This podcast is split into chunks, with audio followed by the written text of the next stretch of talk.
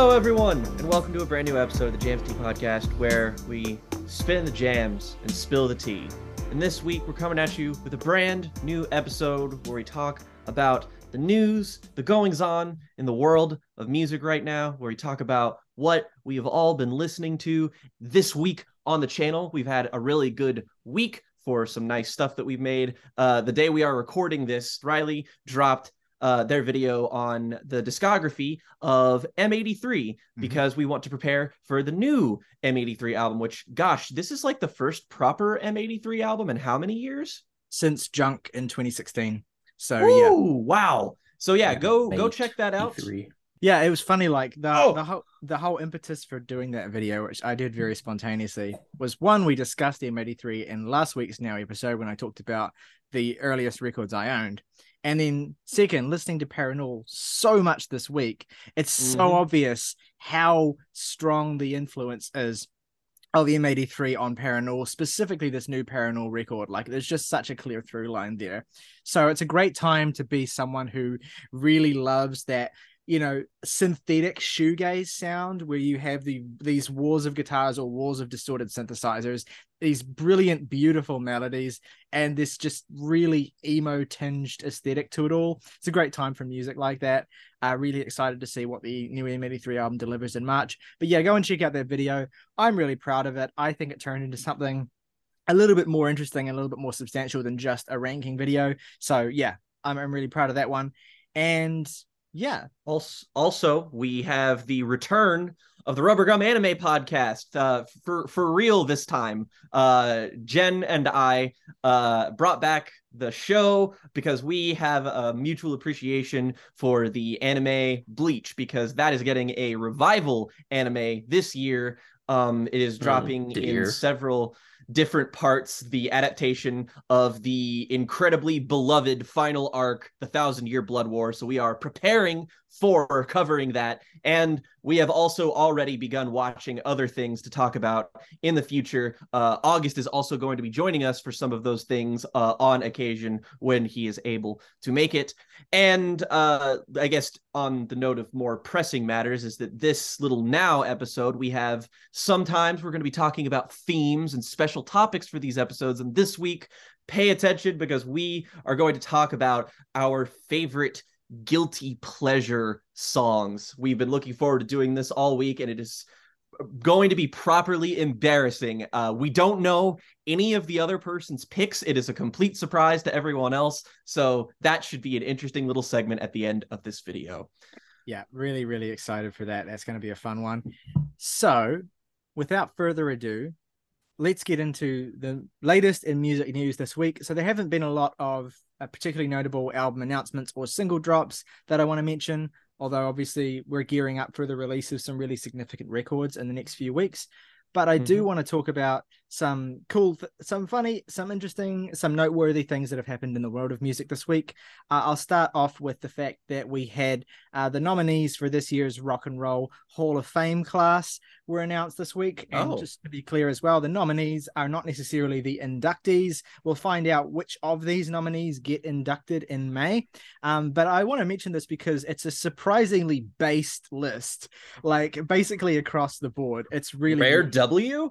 Well, I mean, it's not a. I mean, look, the Rock and Roll Hall of Fame, they're a kind of they're not a serious institution. They kind of just exist as a novelty.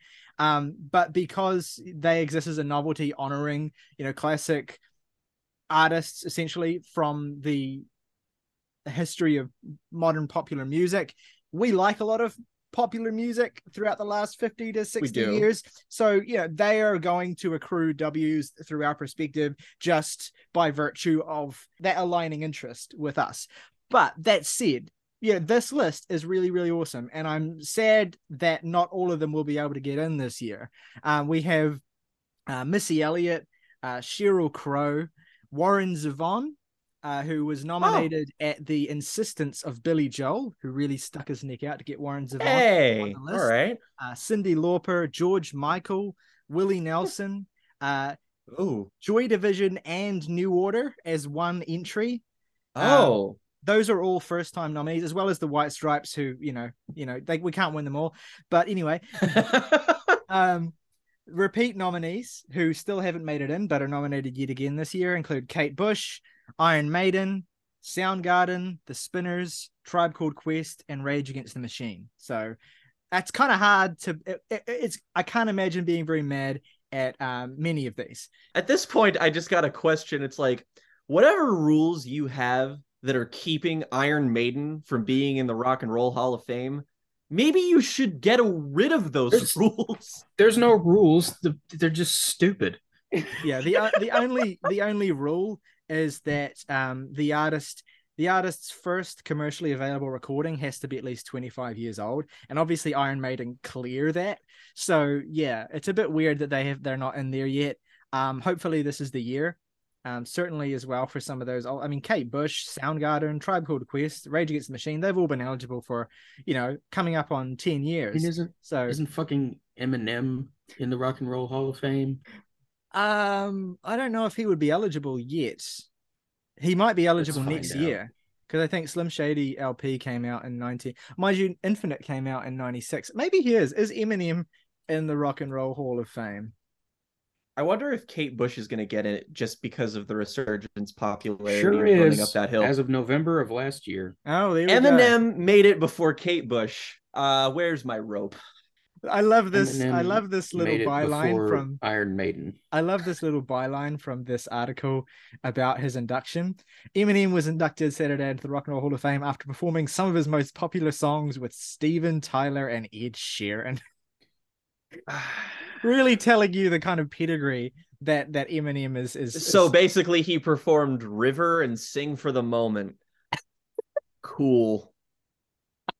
Yeah let's um the, I mean two of his biggest songs of course That's Not true. certainly true. it's it's I not true. guess. no one remembers those songs except us Well, I mean, I think, I guess from a streaming standpoint, they might be. I mean, the Ed Sheeran cut might be one of the more popular cuts on Revival. Like that charted, didn't it?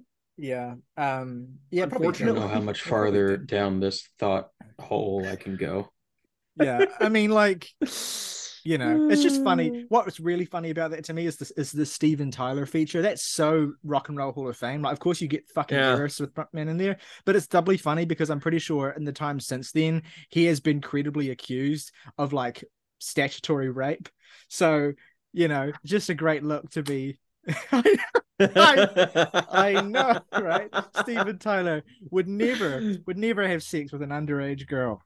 What A rock star about? over the age of 50? What? Anyway, let's let's the first time I've heard this.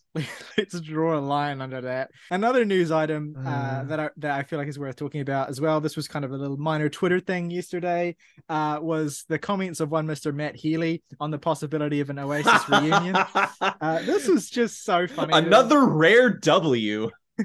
Well, this is just like, you know, I, I to my chagrin, even though obviously my feelings, my positive feelings on the 1979 are known, I still have probably watched a lot more interviews with Matt Healy than any reasonable, sane, healthy human being would. and so this is the kind of thing that he does just say. Um, but it's nice that it had a little moment on Twitter and it had Mhm. like it inspired a little bit of discussion and debate about, you know, whether or not Oasis are morally and ethically obligated to reunite, which we would say that they are. Uh, Oh, Martin. yeah, stop marding. that was the Stop modding with your brother. Marding. I, I'm look. I'm Kiwi, right? We've got you know big ties to colonial UK. I've never heard the word marding in my life. Never, never once. Some I'm real fucking uh, letting your invented it. grandmother suck eggs or some shit. I'm almost convinced he invented it. But yeah, it was this amazing thing. Like the longer he went on about it, the more correct he was. It was just Yeah. so funny when he got to the point Yeah. of talking about how like no one at a high flying birds or Liam Gallagher solo gig, not a single human being wouldn't rather be at an Oasis gig. and that's- he's just factually correct which, about which, this. Which I said is a better line than he's ever written for a song. Yeah, that's like um Wh- wh- When is Matt Healy's cultural commentator era? Uh, no more 1975. I just want this dude on like New Yorker articles. yeah, I mean it's one of the funny things that he Hmm. commented on was like, I can forgive them dressing like they're in their twenties. They're twenties. in their twenties. but stop acting like you're still in their, your 20s. And so, what I like about Matt Healy is that he has a se- sense of self awareness about how old is too old to be doing certain things. And so, I'm convinced that within 10 years, he will just have a podcast and he'll be like, you know, he'll be like Gen Z Marc Maron, essentially, and he'll just be doing that kind of thing. Yeah, like it wouldn't surprise me if he like took Zane Lowe's job at some point. oh, God, that would Yeah. be so. Yeah, I don't think the thing is, I don't think he could do that because Zane Lowe. The thing about what Zane Lowe does, res- all respect to him, but you have to be. He said he's like a remarkable kiss ass. yeah, I was going to say you have to be yes. the world's biggest sycophant to do that job. And if you watch Eddie Zane Lowe interview, you know he might as well be on all fours slobbering. Uh, I don't think Matty Healy could do that. I think if he disliked someone, he wouldn't Let- be able to hold it in. his his interview with the Mars Volta last year is legitimately I watched like all like the entire hour worthy interview of that, which I can't say for most music interviews, but you cannot convince me for his adulation like ridden as he was for that band. I'm like, I don't believe that Zane Lowe has ever listened to the Mars Volta in It his was spare like- time. it was somehow more masturbatory than any solo that Cedric or Omar have ever played on record. It's more masturbatory than us when we talk about the Mars Volta. yeah. Anyway, Although it did bring us that beautiful moment where uh Omar goes, I would delete this. And Zane goes, That's my favorite fucking line. That's so that's so... I was like, Oh my god, they've seen into our brains. yeah. So that's that that's that's yeah. So more 1975 news is welcome in my opinion. Another item that okay, this is definitely just more in my wheelhouse since I don't really know if either of you are that familiar with the band that this person is in. Um, but one of my favorite sort of indie rock bands of the 2000s, very New York band, sort of very classic band, is the Walkmen. Uh, and the Walkmen's frontman, Hamilton Leithauser, amazing name by the way. Uh, I was wa- gonna say, holy shit. uh, was in the news this week for like the most absolutely random of reasons, completely Mannheim unrelated to music. steamroller ass name. Um, but yeah, he was in the news because he accidentally received a random person's ashes in the mail. Uh, some funeral home essentially. Uh, you know, there was a mix-up, and apparently this happens, you know, stupidly often. Uh, where where cremated ashes are sent to the wrong address essentially, and That, Hamilton. that should have to be a pickup only type of thing. Probably. I think that's a flawed business model. and so Hamilton was in like local news. This wasn't obviously national news, but he was on ABC. And hilariously, despite the fact that he's the frontman of one of the most commercially successful indie rock bands of the 2000s, him being a musician was not mentioned at all in the ABC piece. He was just local man. Yeah. And so apparently, like, he got these ashes and then he kind of got in touch with the funeral home and he had a whole like thing with them and he kind of called them out on Twitter and said, you know, these guys are hacks. Uh, Starting And- beef with a funeral home on Twitter. and he like posted a, a snippet of his conversation with this like Juan's funeral home with the guy from Juan's funeral home, and he was like complaining to this guy. He's like, "Why on earth would you send these ashes to me? Like, of the obviously, like even the address is not even addre- like my name isn't on it." And he's like, the guy from the funeral home's like, "Well, I don't know. Maybe he used to live there. Maybe he's dead." And then Hamilton's like, "Of course he's fucking dead. You just mailed him to me." And that that interaction is just one of my favorite things that's ever happened. Uh, just like, and even Hamilton himself pointed this out. It's like an episode of Curb Your Enthusiasm in real life, and just this random, you know, puff piece do- dovetailing with the world of indie rock is just that's the funniest thing in the world to me. So Yeah. that I, I I very much got a kick out of that this week. Uh, what else happened this week? He's dead. You mailed it to me. It's like- There's this episode of Frasier. I think it's the the Carlos and the Chicken one where Frasier gets pranked Oh. on his own radio Yes. show. And Martin's like, Well, it's cool to hear my son on the radio at least. And he's like, I'm on the radio every day.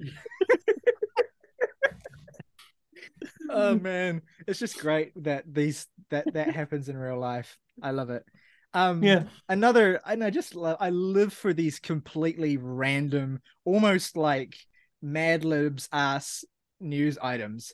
So this week, Swedish dance pop star Zara Larsson, who you may have heard of, very famous in Europe and and you know, classic sort of you know, uh, third tier of the festival lineup sort of pop artist, uh, was in the news because she wore a dress to an awards show that featured artwork and the logo of the band Burzum.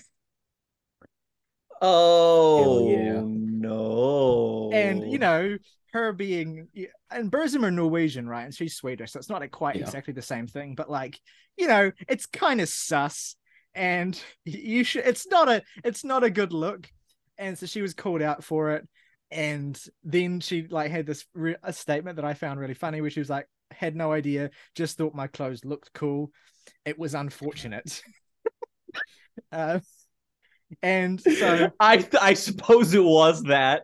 I, you know, we can only, we can only, I was going to say we can only wait and hope for Varg vikernes to comment, but no, maybe it's best that he doesn't do that. Um, and I'm waiting just- for one of these days for an artist to double down and just be like, free him. And it's like, well, first of all, no, I, I just wish she would. I wish she had. I wish she had leaned into it. Just like I'm here for the music, philosophy, masterpiece. You know, Yeah, I was. I was gonna say. Yeah. but no, she just completely played dumb on it, which I love. Um, I, I believe she genuinely has no idea who Burzum is and just wore the dress because it looked cool. It's just really funny. The only Um, people who know who Burzum is are fucking two online 15 year olds. So I just- can't really begrudge her. It's just funny, and I feel like whenever someone Scandinavian like plays dumb on like accidentally invoking anything related to like right wing extremism or Nazism, it's like, how much leeway do you expect to be given here? like, just you know, How much is too much? what was the plan? But you know, the idea of Zara Larsson of all people like dog whistling the alt right is also really funny. Anyway, that's another Hmm. funny thing that happened this week, and that's it for funny news. Uh, not that the rest of this news is sad or anything, although some of it is sad. This is a terrible segue. Whatever. Also, just announced this week as well is that Elton John's announced a 50th anniversary reissue, remaster, re-release of Honky Chateau, uh, which is very exciting as well. I- Ooh. and I, it, it occurred to me as well that that might be the sort of thing that's worth celebrating potentially with some kind of record club at some point when it does. I turn. adore that album. Would be would love to do that. Yeah, so yeah, it's going to be available on uh, the 24th of March, limited edition vinyl, and um, with lots of with unreleased material as well. So yeah, Elton John fans are going to be eating with the Honky Chateau reissue. We had some um kind of sad news, I will say. Uh, You know, it's it's it's news that's for the best, given you know how many people we've lost recently and how much we want you know our older musicians to kind of take care of themselves and not put too much pressure on themselves. Ozzy Osbourne announced that he's retiring right. um, this Yeah. week, and it's kind of sad circumstances as well because it wasn't really a planned retirement. He is, you know, his health has just gone hill, gone downhill really quickly, unfortunately, and Mhm. uh, of course he was diagnosed with Parkinson's in 2020.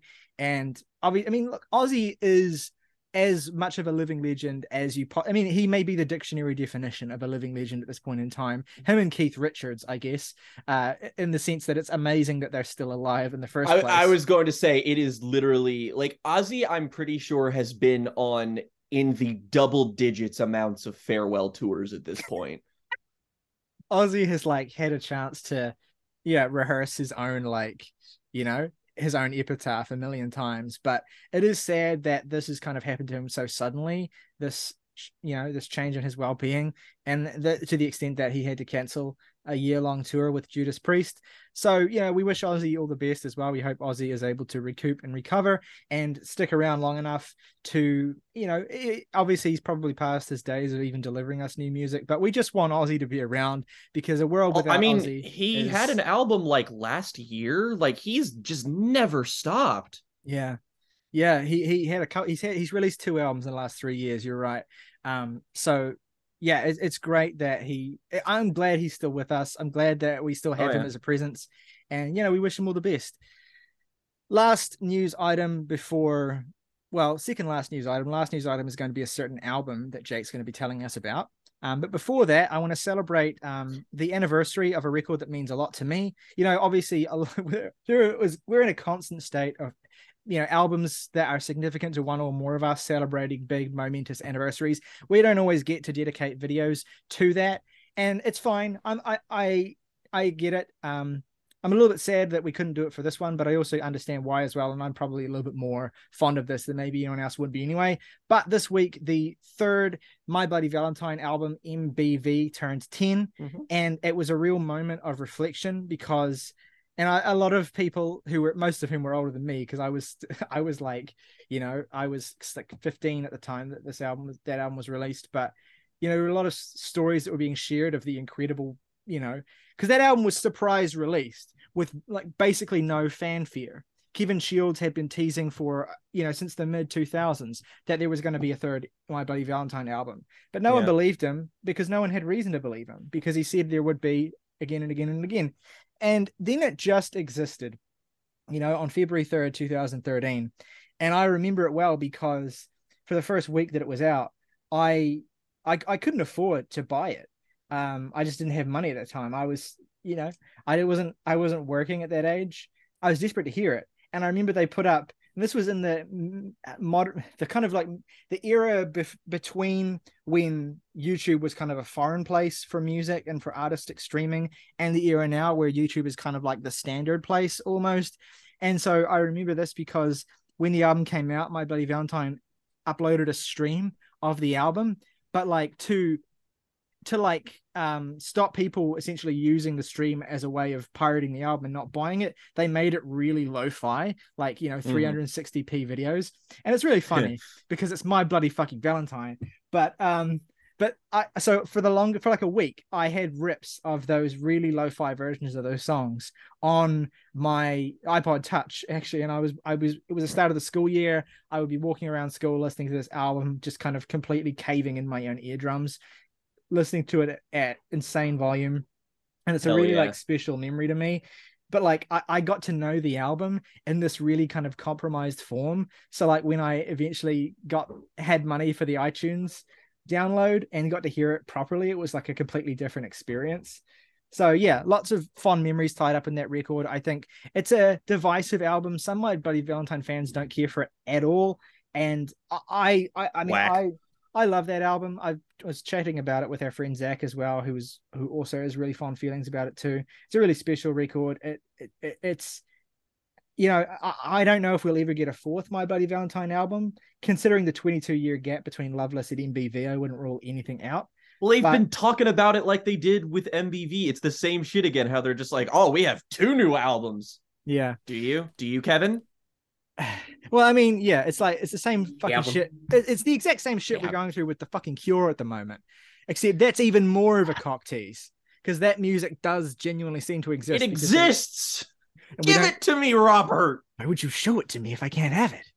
All we're saying is, and uh, we we understand and are sympathetic to the artistic process and also the demands of record labels and that sort of thing. That said, release your fucking music.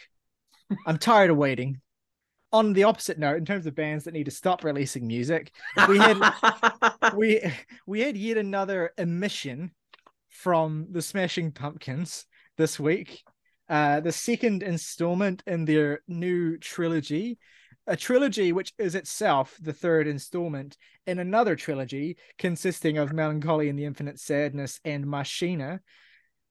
ATUM, part two dropped this week. Jake, you're the only one of us who has any kind of, you know, will to listen to any of this shit. So tell us about it. How does it compare to ATUM Part One? And what is the shape that this trilogy is taking at this point in your estimation? It's so funny that, like, the moment ATUM Part One came out and dropped, like, I got a little notification. And, like, immediately, immediately, I was like, yes, I have to do it. And I listened to it as soon as I got it because I was just I was at work, I was already listening to music, and I was like, all right, might as well do this. And I talked about it on here on an episode with uh Jen last year, late into the year. And um my thoughts on that constituted this is certainly better than Cyr, but not by much. And I think the most disappointing thing about ATUM Act 2 is it's the same shit all over again. It's just it's this same kind of dream pop, synth pop, alt rock kind of mishmash together that yeah, it sounds better than Cyr. Like that's that's the one thing I keep coming back to is that from a production standpoint, the mixing on here is still kind of terrible, but it has more presence. Like the synths have more impact and and and weight. Like these songs actually feel like they have a tangible effect on you while listening to them, other than like mind melting boredom. And that also has to do with the fact that, sure, I've been listening to these, you know, segments of the album, these, you know, chapters, the the singular album releases, which certainly helps me digest them a little bit better. Um, so I I am thankful for the release format of that. But I'd say that ATUM Act Two is the ever like if I'm comparing the two parts, it is like the minimum amount that something can be considered better than something else this is better than the first one and i mean that by like like i've started rating things on rate your music out of 100 ATUM act 1 i have at a 32 this is a 33 haha smashing pumpkins joke. But like it, it's it, it is incrementally an improvement because it doesn't have as many consistent low points. Like the it, it, i i did admittedly kind of miss the the complete train wreck of something like hooray which i believed i described as numa numa nightcore on the last episode. There's nothing on act 2 that's that bad which is almost kind of disappointing. Like it gets close with I, I think the universally agreed weak points of songs like Loss and Night Waves, where the songs just sort of go in between like heavy fucking alt rock riffage, bro, and just like the most boring dream pop you've ever fucking heard with Billy Corgan just being like,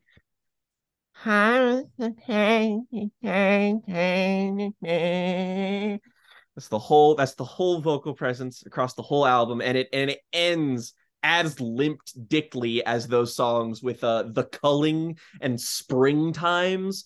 But even then the the low points aren't just as as yeah they're not as like you know awe-inspiringly terrible. You know, they're not up there with like Zeitgeist as some of the worst things this band have ever done.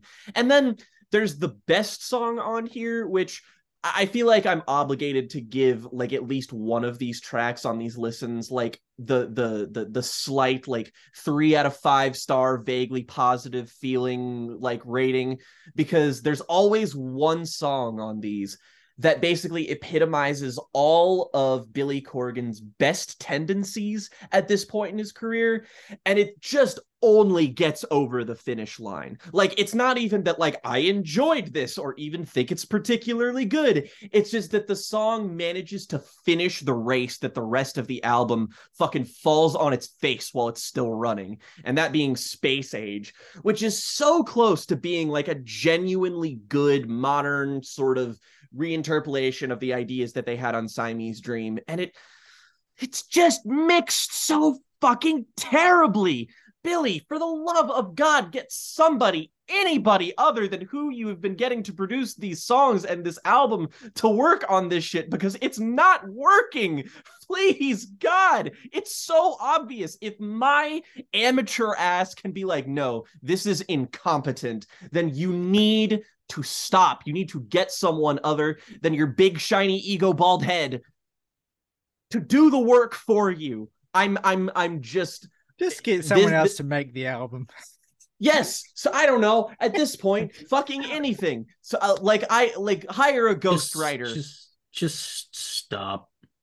I, I mean, you this is the this is the thing. We're talking to someone who is you know, and this is one of the things that made him great, and the thing that makes him cursed to this, you know, uh, you know, this eternal fate of mediocrity is that he is, you know, he's a megalomaniac. He's a fucking egomaniac. He's completely singularly focused on his own vision. That's the thing that made him great, and that's the thing that makes him suck now. And it's that's the eternal curse of a lot of great artists you know and it's it's kind of part of the package deal like you need that kind of single-minded even selfish as like self-confidence when you're in that you know peak creative era of your life when all those ideas are just falling out of you. You need to have that confidence to be able to execute them to a degree that makes them feel you know believable and and sincere and real. And that's the, the aspect of that music that in the 90s that made it so appealing.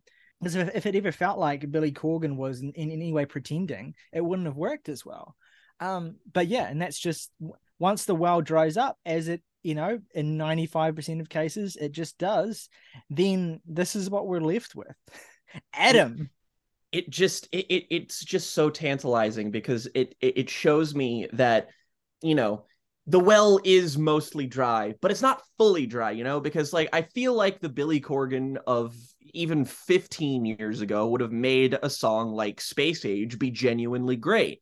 And instead, we're stuck here, and it's just like reminding you just enough of the fact that this band isn't like they're like 99% washed but that 1% man is fucking infuriating. Yeah as for like late career billy you know and i know this is you know i i liked monuments to an elegy i i recognize I a lot did too. hate that i but think That's that's fine. okay I thought that It's one was decent, and that is a lot of what you're describing, is it? Because that's primarily kind of synth based with a cup with some guitar stuff laid in. But I think of songs like "Being Beige" and stuff, and I was like, you know, this is kind of cute, and and I dig it. And it's kind of like he has forgotten how to make even that idea of you know this sort of sparkly, chintzy, cheesy synth pop song just sound listenable. So that that that's the most frustrating thing is that even if he just kept writing these same songs and putting these same songs on his record, they would be so much better if even the the the most the tiniest amount of care was put into how they're presented, as was, you know, ten years ago. I feel Anyway. the need to even- also I, I feel the need to add to the fact that I'm not even accounting for the fact that this is still supposed to be one album. I'm judging these as they come out as their own singular album experiences. I'm not even accounting for the fact that these all sound the same and that if you combine them all into this triple album, it would be impossible to sit through. We would never review this whole thing on the show because it would just it would be it would be miserable. It would be like you wouldn't even enjoy listening to it. We wouldn't even be entertaining. We would just be sitting there like uh, uh, I, I still think like it would be fun to do something like the Machina albums, maybe, just because there's a little bit more to- Definitely. to, dig into there, you know, and a good mixture of stuff. fuck man, I'd talk work. about zeitgeist at this point. Don't say that. Uh, you. that- that- I mean it. if we do what we're doing with artists like you know Tom Waits or whoever, where we just eventually just do the discography through eventual record club after record club, I wouldn't mind that. But Zeitgeist would be one of the last ones we would do. There's just so many things that we could do instead of that. yeah, no, that's right, Morgan. You, you've you've hit the nail on the head. The world of music is so infinite and vast. Why would we why would we And spend our time with that? Before we get into what we've been listening to, to kind of wipe the slate on that and just kind of bring up the, the tempo and the pace and the mindset to something much, much more pleasant. Morgan, I'm going to call upon you. I know you went and saw a certain Mr. Isbell live in concert Yeah. recently. Do you want to tell us a little bit about what that experience was like and what, what the show was like? Yeah. Me and my parents have seen Jason Isbell in the 400 unit. It's anywhere between six and ten times now. Wow. Um, I've not been there for all of those, but I think I'm at around six or seven, and that that was you know once or twice a year event type of thing for us, and it went from that to no times a year for about three years. Finally, well, for one, finally getting to hear songs from reunions live Mm. um, just over the moon. Really uh, interesting things happened where in these live settings, like it, it, it kind of feels like they weren't able to play shows for three years when they start playing, even though they've been back on the road for uh, some time now. there there are moments in almost every song where they just let it breathe for a bit Mm. and somebody will jam over top of something. Uh, there's a bass solo in What Have I Done to Help?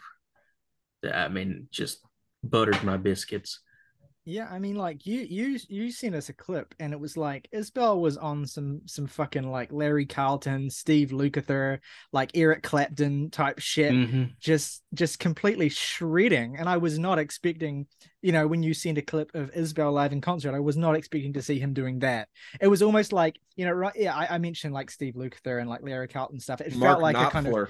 Yeah, yeah, yeah. Mark Knopfler, another great reference point. It felt like a you know like a '70s soft rock show, you know, with like those these those really technical um, guitar solos you get in bands like Steely Dan and Dire Straits, and um, yeah, and that kind of thing as well. It was a really nice sort of surprise, and I couldn't see much of the the scene, but like you could tell from the video the vibe of just people just kind of like standing there, like taking it in, and just kind of like that really sort of like you know adult standing or sitting the adult sort of sitting concert thing where you're just kind of like sitting there at a, at a rock show. You don't do very much anymore. Um yeah it was it was really cool to see and i was not expecting that whole vibe at all. Yeah, I mean they're they're a, a fucking band, you know, yeah. Like just as as a cohesive unit. Uh, there's not many guitar duos I like more than Isbell and Sadler Vaden, S guys who have been playing with each other for more than a decade now, and are just in complete harmony. i love when guys play with each other You're so fuck you. no, Um, no great great yeah I always love when you try to dial back from some out of pocket shit you just said, and you're like, "Nice, you're right. Good job." no it's it's just awesome it's great to see so much energy and and you know because i when i listen to isbell usually i'm just putting on some really sad shit from like southeast yeah, and I mean, something more than those- three and i forget there how, are like- those there are those moments too uh, before they ended with Decoration Day, which is what that solo was from. Oh, They played uh, Speed Trap Town. Uh, Oh. and ear about halfway through the show they played elephant and it was just isbell and his keyboard player uh Derry deBorja and i was I, I i left spiritually for a few moments all right well let's get into what we've been listening to as well jake Mm. what are some of the highlights from the last couple of weeks that you have been listening to that you want to shout out on the end of the spectrum that involves a lot of listening to things in preparation for uh this week's episode. Uh pretty much over the entirety of January I just sort of went about listening to basically every project under the banner of Longinus Records which you know longtime viewers know that is Parannoul's record label but also Sonhos Tomam Conta also Asian Glow also uh Delazir um basically just the the really cool innovative cutting edge kind of label that has to do with all of these sort of shoegaze emo adjacent projects that basically we've been flying the flag for ever since Parannoul um and I just wanted to catch up with all of them in terms of EPs in terms of albums and all that and I wanted to rank them and see which one is uh my favorites. Um and I went back and explored some things that I've already listened to like Asian Glow's album Cull Fickle uh Sonhos Tomam Conta's Hypnagogia uh the the Parannoul um EP that we talked about White Ceiling Black Dots Wandering Around. Um I also checked out the first album from Parannoul the 2020 record Let's Walk Along the Path of a Blue Cat. And I know that because like they really caught on with to see the next part of the dream that that kind of overshadowed anything they had done before. And the thing about Parannoul is that he actually was making records under the name last star before Parannoul for like years and years. Like he has like like 15 albums under that project's name and i haven't gotten around to those yet but they're a little bit more like dreamier post rocky kind of stuff. I've listened to some of them. Eventually some of those songs were turned into parannoul songs later on. So if you want to see like the them in their nascent stage Um, that I do recommend listening to if you're like a big super fan like we are. Um, and don't skip out on stuff like Let's Walk Along the Path of a Blue Cat. In fact, if you were somebody who found yourself at a bit of a distance from to see the last part of the dream because of the very intense very oppressive production style. I think that this lets you on to many of the strengths of Parannoul as an artist without that very abrasive production. Um it is still very you know electronic oriented. It contains a lot of what makes him him. It's not as developed as the ideas uh, on that next album but I still think that it doesn't deserve to be overlooked. And I did, of course, uh, listen to Project from I think the only artist we've never talked about that belongs to Longinus, which is Delazir, who is a kind of South Korean blend of shoegaze, dream pop, post rock, folktronica kind of thing. Um, they have a an album and an EP, and the album that I listened to from them, uh, Vitamins and Apprehension, I enjoyed, but it is definitely feels like a proof of concept for something. Uh, it's de- it's on the shorter side. It's less than forty minutes, but it still feels like they're trying to figure out their sound, especially after you listen to their EP, Nebulous You, which is fucking amazing. Um, this is a project that I recommend in the same stead that I recommend um to see the next part of the dream in that yes this has a particular style of production that is going to alienate many people, especially on the first track, Constellation Song. That is where this sort of really heavily oppressive, almost like it's like Parannoul by way of chamber music, except it's again, it's really smothered in this first part of it. And it, it, it got me off on the wrong foot with it, I think. But after that, the three songs that follow it that are all like the the bulk of this record really which is funny that this record is longer than their proper album by like a minute but these songs are fucking incredible. Like this is some of the best stuff this label has put out period. Uh specifically uh concerto and what orpheus sang before. These two songs are incandescently beautiful bits of dreamy post rock that is also blended with a kind of psychedelic folk that I don't feel like any of the other people on the label have explored in like much detail in their music that makes this really worth checking out. I would say that this is the biggest surprise for me. I would say that in terms of my rankings, that makes it into like my top five projects from this band. Uh, and of course, I revisited Downfall of Neon Youth, terrific record. Uh, revisited to see the next part of the dream, which I do want to establish a bit of a precedent before we talk about the new Parannoul today, because I feel like perhaps maybe this is I, I have to clarify here. This is still an album that I love a whole lot. Um, still one of the better albums I heard in 2021. That said, this has grown off of me ever so slightly.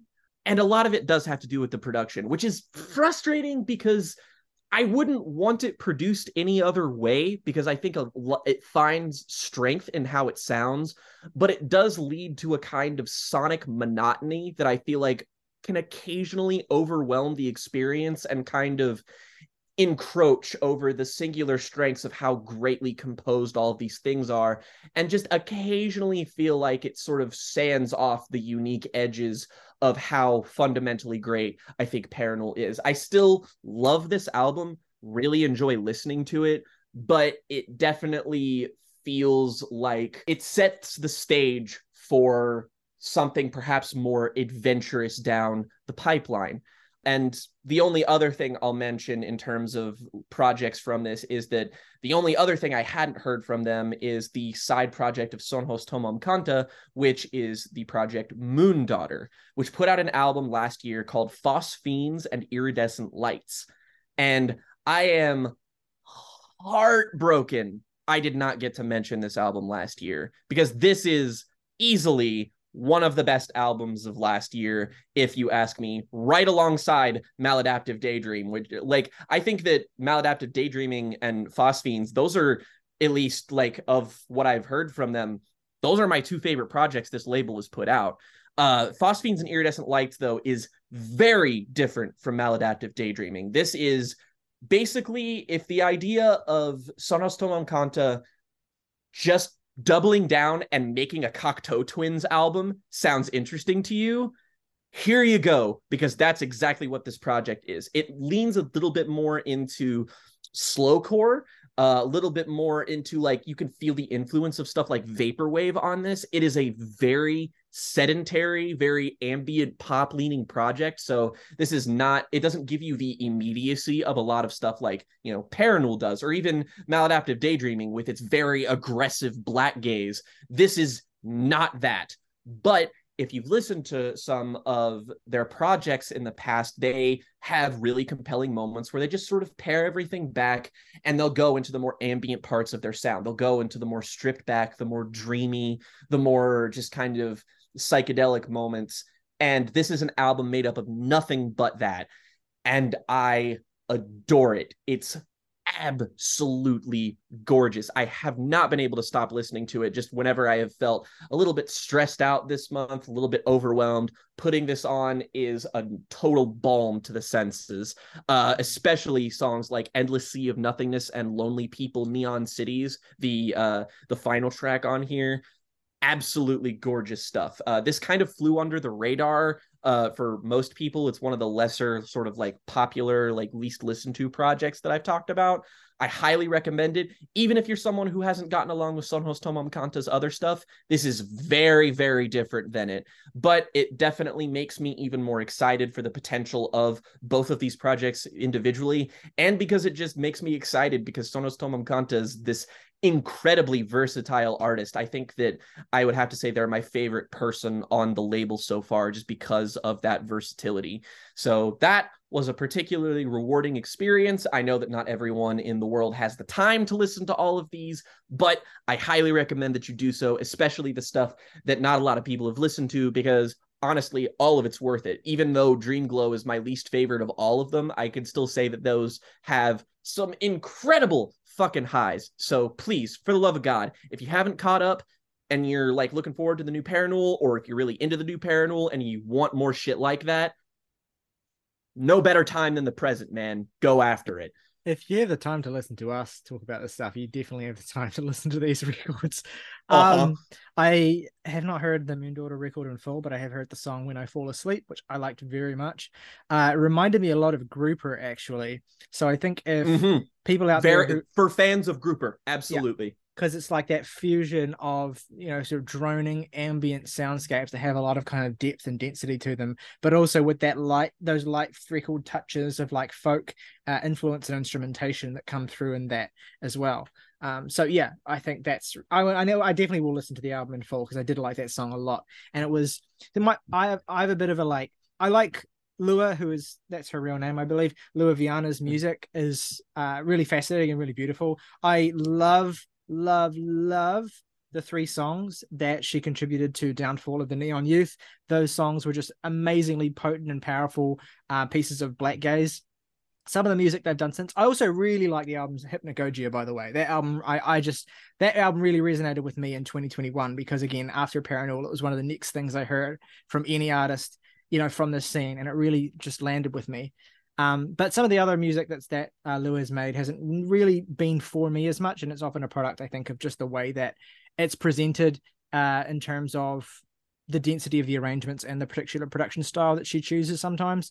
But the music is very, very good, and I will always be there day one for any major releases from her. So yeah, as anyone who knows this podcast knows, we're going to keep following these artists very closely uh, with each release that they put out.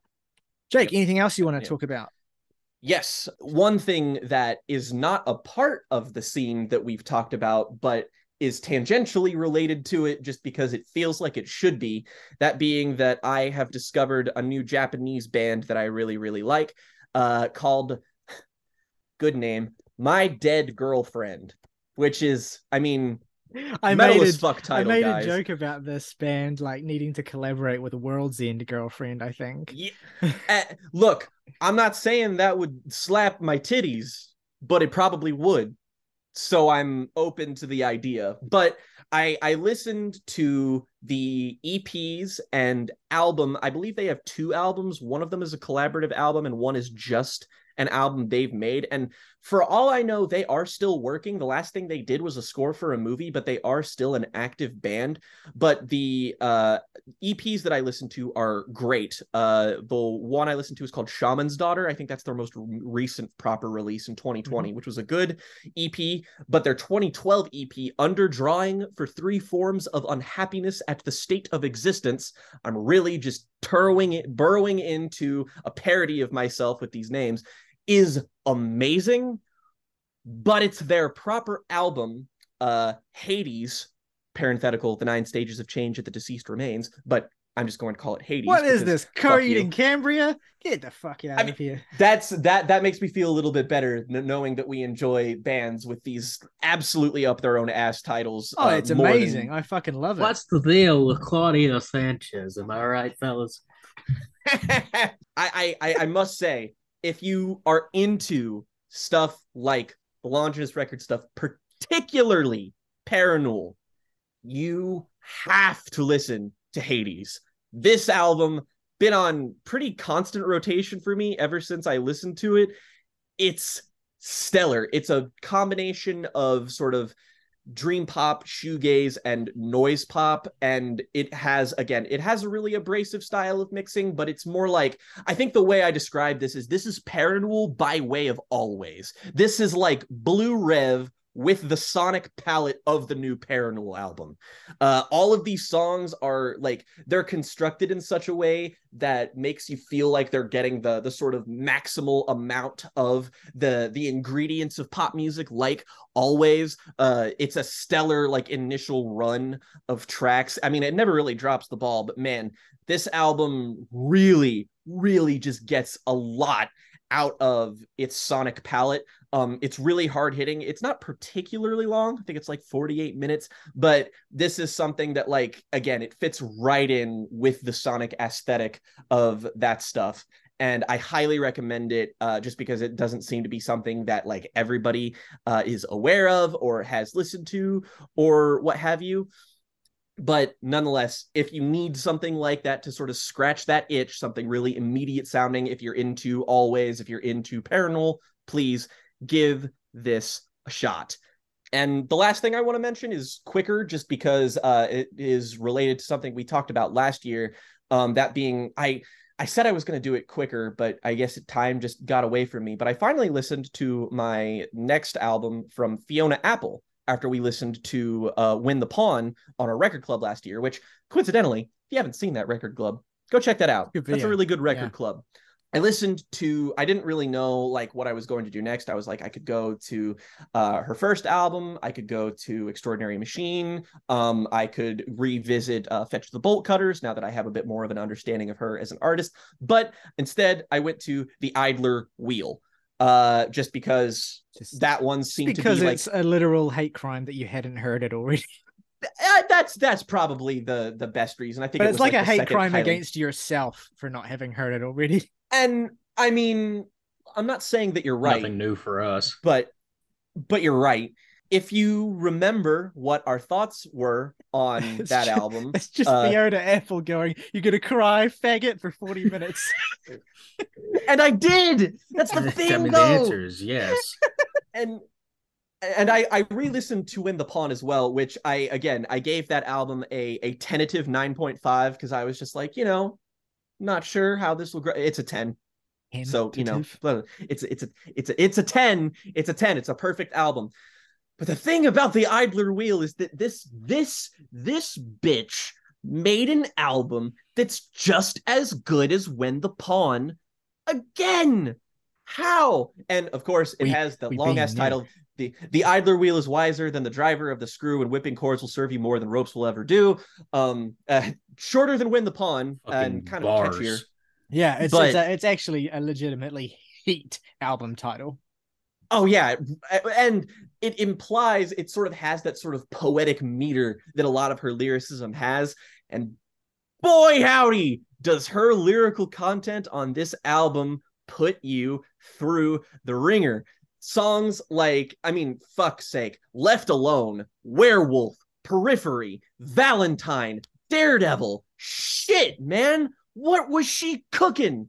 This is an album where it kind of it departs slightly from the kind of jazzier kind of baroque elements of when the pawns sound. And this is a rougher warmer kind of a, a, it feels like the production of this album is building an environment as much as it is building a song. There's like found sound and environmental noises that just kind of infiltrate these songs at various moments that make this album have a very kind of like metropolitan feel to it. Like you feel like you're living in the city with fiona as you are listening to it and she's just sort of guiding you through it on songs like uh you know uh valentine or jonathan or left alone or just basically taking you through the things that keep her up at night, like on the intro every single night.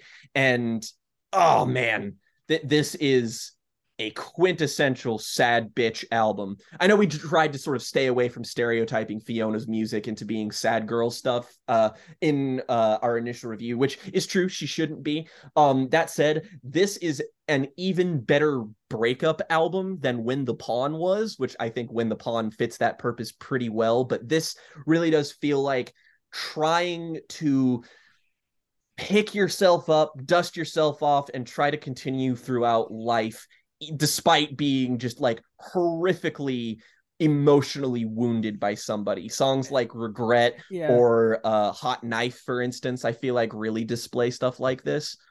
It's kind of an album about like self-imposed isolation as a me- means mm-hmm. to heal yourself, like deliberately cutting yourself off from people and the rest of the world so that you can very heal. Laura Marling again. That was a comparison I came back to a lot.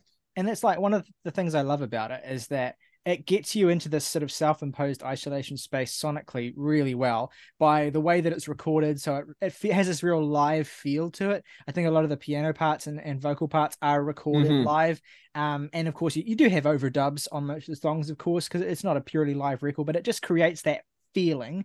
And like you said, she uses a lot of like not necessarily found sound, but it's kind of like unconventional means of percussion. Like on um periphery, she has this loop of her kind of um, sort of scratching her shoes along pavement. And then, of course, Regret has the gear shift that's stuck as the main loop. And you have all these sorts of things. You have music box type melodies, all that kind of stuff. You have mm-hmm. this utterly devastating sample of like screaming children at the end of Werewolf. Just this crazy stuff that she does that really gives it a sense of this kind of isolated loneliness. It reminds me a lot of, I, I mentioned this as well when we were talking about it in the group chat. It reminds me a lot of Vespertine by Björk. Yes. Emotionally yeah. is like the entire opposite of it because that's about finding intim- intimacy and connection and you know romance with someone else and and bonding through that. But just in terms of aesthetics and techniques, it's a similar album in terms of the way that it uses uh, sounds and mixes and and just really unconventional um, pieces of instrumentation to enhance a really intimate feel. Um, but I also just like the art of Idler Wheel a lot as well because it is this really dark record and it, it goes to these really oh, yeah self-loathing and bitter and caustic places but it finds a kind of resolution. It, it, takes that to its most kind of cathartic extent with songs like left alone and regret. And then at the very final stretch with anything we want and hot knife it kind of it merges out the other side of that and ends in a surprisingly optimistic place about yeah. kind of embracing the possibilities of new love and the possibilities of of excitement. Like the way that the way that she sings, he excites me on a Hot Knife is like one of my favorite vocal deliveries she's ever done. It's just so raw and real. Okay. well, I'll get into a few things now that I want to shout out. I want to start with a new release that uh, look, I'll be honest, it didn't completely blow me away, but I really appreciated it. In fact, it's doing a lot of things that I think are, are have the potential to really appeal to certain people. Jake, I think you may even be one of them. Um, it's oh. currently oh. it's a very you know we talk about a lot of rate your music core on this podcast. You know we try not to lean into the stereotype too much, but inevitably we just do talk about music. It's the best way to discover new music. yeah, and and we do end up talking about and commentating a lot of the, the culture of that website as well. But um, so an artist that is currently on the number three spot on the year end chart for this year is an artist by the name of Panda Rosa. Now, this is an artist I'd heard of before because I have mutuals and friends who are huge fans, uh, online friends, obviously, who are huge fans of this particular Oh, okay. artist. And they are known for these, you know, kind of experimental, psychedelic, drony soundscape sort of albums that they've made, several of them over the past, you know, seven years. Um, but this new record that they've put out called Burned Car Highway Light Volcanic is probably the release of theirs that's gathered the most steam. Volcanic bird enemy and the voice concern? What? Uh-huh. Yeah. It's a demanding release. It is two hours long. Um, and so I was like, man, am I really gonna listen to this? And then I thought to myself, shit, I spent I, I listened to like multiple natural snow buildings albums. Yeah, me too. I, I, have can't. I have no excuse for not listening to this. And so I put it on. I listened to it in full yesterday at work. And, you know, I couldn't help but make a natural snow buildings comparison at certain points because it's very much its own thing, but in the way that it uses longer lengths and droning textures as well, it- evokes that sort of thing. But it's kind of like, I don't know, it's different. It's drone music in a sense, but it's like very busy and cluttered and just full of like layers and layers and layers of sounds. There's a huge plunderphonics element to it as well. So a lot of it is is sampling from other music. There's a really random Modest Mouse Truckers Atlas sample at one point. There's a sample from Orbital's Insides that I picked up at one point on this Yo. record. There's just all All right. kinds of like really interesting bits of sort of plunder plunderphonic sampling on this. And I don't under I haven't dug a lot into Panda Rosa's artistic identity and what they kind of the purpose of their music is to them. But what I can gather is that records like this are kind of made to kind of induce this sort of state of almost like meditative zoning in. Like you just get completely lost in these massive soundscapes. There's not a lot of real, like, there's definitely melodies and music, you know, weaving its way through these records in certain places, but a lot of it is just about this wall of sound gorgeous, psychedelic, very pretty, very beautiful, but so dense. And the purpose of it, I think, is just to kind of completely just bury you in that and kind of let you just sort of exist in that space.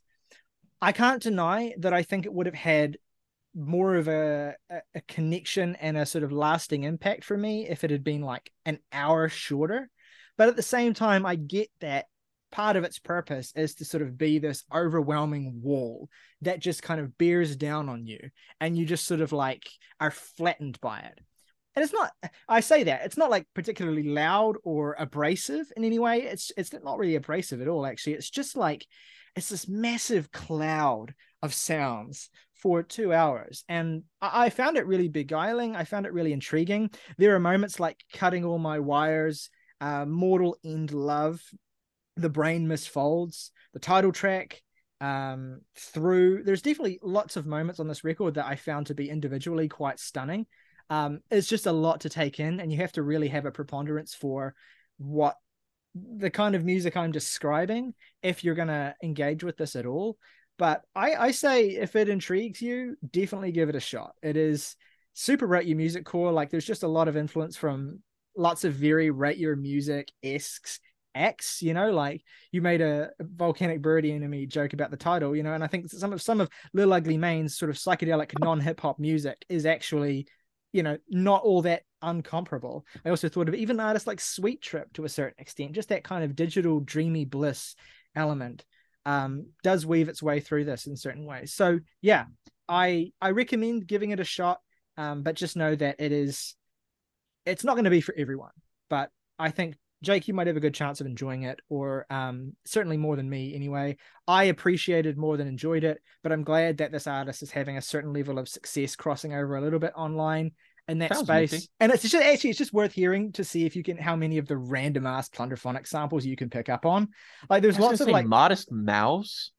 Damn. it's not even like a sample that's used musically. It's like randomly in the middle of this wall of sound, Truckers Atlas just starts playing for 30 seconds.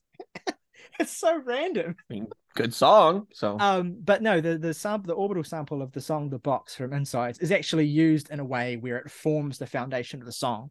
Uh, I think it's the song "Mortal End Love." Um, I really liked that that way that it was used. So yeah, good album. Definitely check it out. You might enjoy it more than me. Last thing I'll talk about is the biggest surprise discovery of the last couple of weeks for me in the sense that I listened to this album on a whim based on a Rick Beato video. but also because I had heard good things about this album, even though this particular artist, I think, in the current cultural consciousness, people kind of write him off as this very cheesy, almost like Michael Bolton esque figure even though he's you know always had a little bit more credibility and just coolness than Michael Bolton, but still has kind of I think been consigned to the pile of kind of like gooey 90s new age shit. That means people kind of forget about him and forget about how good his music was. And the artist I'm talking about is one Seal. Uh, Seal, the man, the myth, the legend, uh, who made had an absolute breakout in 1994 with his second self-titled album produced by the legendary Thomas Dolby uh, including oh. the massive hit single Kiss from a Rose and you know my discovery of this and realization of how awesome this album is feels very much of a piece of with our like with Jake and I's recent kind of discovery of how cool Sade actually are because it's a similar mm-hmm. kind of thing where it's like an artist you just assume is like for you know, it's just wallpaper music for wine mums or whatever. And then you listen to the record and you realize, fuck me, this is a technical masterclass. And that's what Seal's second album is. And I was like, when I started listening to it, I was like, damn, this is actually like really gorgeous and really well produced. And these songs have really great hooks. You know, two or three songs in, I was like, I was not expecting it to maintain that level of excellence the entire album and it just does and at the point where kiss from a rose hits you're kind of just on this on this high that you the album is kind of consistently built and that song in context just feels like the greatest fucking song you ever heard when you listen to it a thing I never thought I would say about Kiss from a Rose because I've worked in supermarkets and stores where that song is uh-huh. distantly uh-huh. played over PRs and made me want to kill myself. But when you actually listen to this fucking song, this shit is fucking great. It's just so good. It's the, the, cr- the credits for this album. Jeff Beck is on this album. Oh, dude! What the fucking the manpower on this thing is unreal. And what's great about it is it's not just you know Seal is being lifted up by these great session musicians and producers. Seal is the star of the show the entire time, and there is not a single song where he is giving anything less than a fucking 10 in terms of his effort, his commitment, even his songwriting, which can be cheesy at certain points. But man, on tracks like Prayer for the Dying, on tracks like Don't Cry, on tracks like If I Joni Could. Mitchell? What the fuck? this this shit is insane. It is a classic. It is a front to back great album. And I'm not even again, it's not even just like my expectations set this up to be so much better. I listened to it a second time. I was like, nah, this is just this is fucking candy. This is candy. This is pure visionary mastery and deserves to be a high level pantheon album. Look, maybe I'm just getting old. maybe I'm just like growing up and starting to be in my adult contemporary shit. But this is this is just it's like it's it's it's a full course meal of an album you are getting your vegetables you're getting a, a, properly just beautiful juicy medium rare steak you're getting the best baked potatoes you've ever had you're getting you know the, the a glass of port that feels like having sex for the first time when you drink it you're getting everything with this album so yeah, that I, I build my segment up to, to Seal's second self-titled album because it is kind of low-key a masterpiece, and actually genuinely has me curious to check out more of Seal's music. Uh, even if he very much does belong to a particular era and point in time in the 90s you know where his the particular like style of pop soul that he was trading in was really really big. I don't know to me lumping him in with artists like you know Celine Dion, who does have some great music, and Michael Bolton, who, you know, doesn't, still feels it feels so like just missing the point and kind of really overlooking so much about Seal's actual passion for great musical construction, production, and, and how to build an awesome album. So yeah, Seal, Seal, Seal, but the second Seal, I haven't heard the first Seal. The second Seal though, I'm pretty fond of the seventh myself. this is the, these are this is Seal's albums in order. Seal, Seal, human being, as in not not an animal anymore, I guess. Seal four, system, soul, commitment, soul two. Seven, which is his if Soul album. is so good, how come there's not a Soul 2? I don't know. I just think that Seal's whole deal, you know, before this, my, the only real impression I had You of could Seal, say he sealed the deal. Before this, my only real impression I had of Seal was his hilarious cameo in Popstar, and now I just have respect for him on an entirely different level. I almost forgot about that. I have respect for Seal on an entirely new level now. And Kiss from a Rose has done this amazing thing of swinging from a song that legitimately makes me want to kill myself because I hate it so much to a song that legitimately makes me want to kill myself because it's so beautiful. Just from like Pause. Growing out, growing up and and properly listening to that shit. So yeah, that's what I've been listening to. All right. Without further ado, let's get into the main part of today's Oh, now boy. episode. We are going to be talking about. Have you each got three? I've got three. I did. I've got or three. All right. So we're each going to talk about three uh, guilty pleasure songs, songs that. And look, the assignment was a little bit vague. You know, you can interpret guilty pleasure in any way you want. I know it's a loaded phrase that not a lot of people like, but we're, you know, we're not taking it super serious. We're not obviously shaming. We can shame each other because we are, you know, because we do that. But we're not shaming. bit. We're not shaming anyone out there for enjoying whatever they enjoy. That's not the point of this. It's just like, you know, there is music you enjoy that you feel a certain level of cultural embarrassment for enjoying. And if you don't, then you're made of stronger stuff than us three. Certainly, my picks do make me feel a certain level of shame. I think that was the litmus test for us is that we were just like, what are not necessarily like the you know three songs that we feel guilty for enjoying. It's what is the most embarrassing songs that we could possibly pick for this exercise. Absolutely. And I definitely wanted to like avoid having picks that wouldn't surprise you either because you'd already known about Yeah. them or because I've already talked about them before. Like, for instance, a prime candidate for me would be Ghosts 20s, but you all know that I kind of low key like that song. So there's no Yeah. point in me dropping that in this segment as a as a thing because it's not going to get much of a reaction. Um, so I have three songs that you may or may not be surprised to hear that. And again, I don't know. I think I would say I love all of these, or at least really like them. It's hard to say. There's Mm. definitely a certain extent to which I acknowledge with these picks that, you know, none of these are fucking God only knows or anything like that. but they are songs I enjoy. So how we can how we can do this is that we'll take turns, we'll go one at a time, round in circles, each do our first pick as well. And we can queue it up on YouTube and have a little uh quick reminisce or introduction, as the case may be. Jake, why don't you go first with your first pick for All right. a guilty pleasure song that you're kind of low key a little bit embarrassed to like?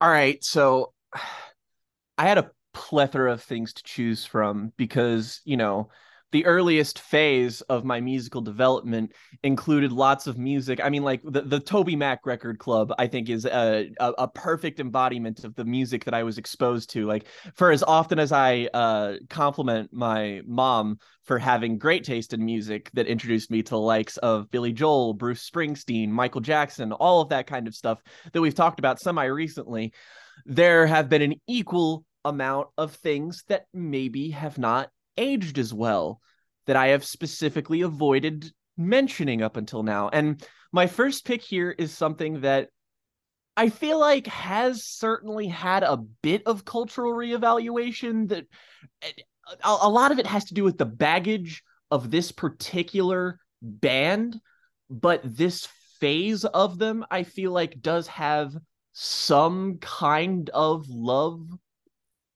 at least light comparatively speaking it takes me it, it grants me no pleasure to say this. And I, I but one of the albums that was on permanent rotation in my mom's car uh, right up there with the other albums that i mentioned is the first album from pop band maroon 5 now look look look look look look i hate Maroon 5. I I, I need a, a point to be made here is that past a certain point, I think that everything this band have made is unlistenable. And that's not an unpopular take. Most people hate Maroon 5. That's just kind of a thing that everyone agrees upon. And I do too. I'm boring. I'm sorry. But I gotta say, this is kind of a stand in because I just have a certain level of nostalgia for a lot of the songs on Hey. songs about Jane. I, I, I And- hey, look, I, I thought that the general cultural consensus on that album was pretty positive. It's I think- it's certainly swayed a little bit back in its favor, but still, you go back and listen to this, and it's just like I can't necessarily say that the things people dislike Maroon 5 for are not on this album because they certainly are. There is an immensely unlikable presence at the source of all of it in the form of Adam Levine and his vocals, which I do not care for still. And the the sense that all of these songs are about you know shallow relationships that are all about sex and it's just it's all this kind of whatever but i gotta say i have a particular fondness for the song sunday morning i think that this is a perfectly Oh, yeah, I enjoyable love the Velvet Underground. I mean, they they definitely have the superior song. Uh, but I, I gotta say, I enjoy this in a lot of the ways that I enjoy a lot of similar kind of jazzy soft rock. There's a kind of funk inflected thing that this song has going on, and hey, it's look, also one of the more likable songs that Adam Levine has penned in the past.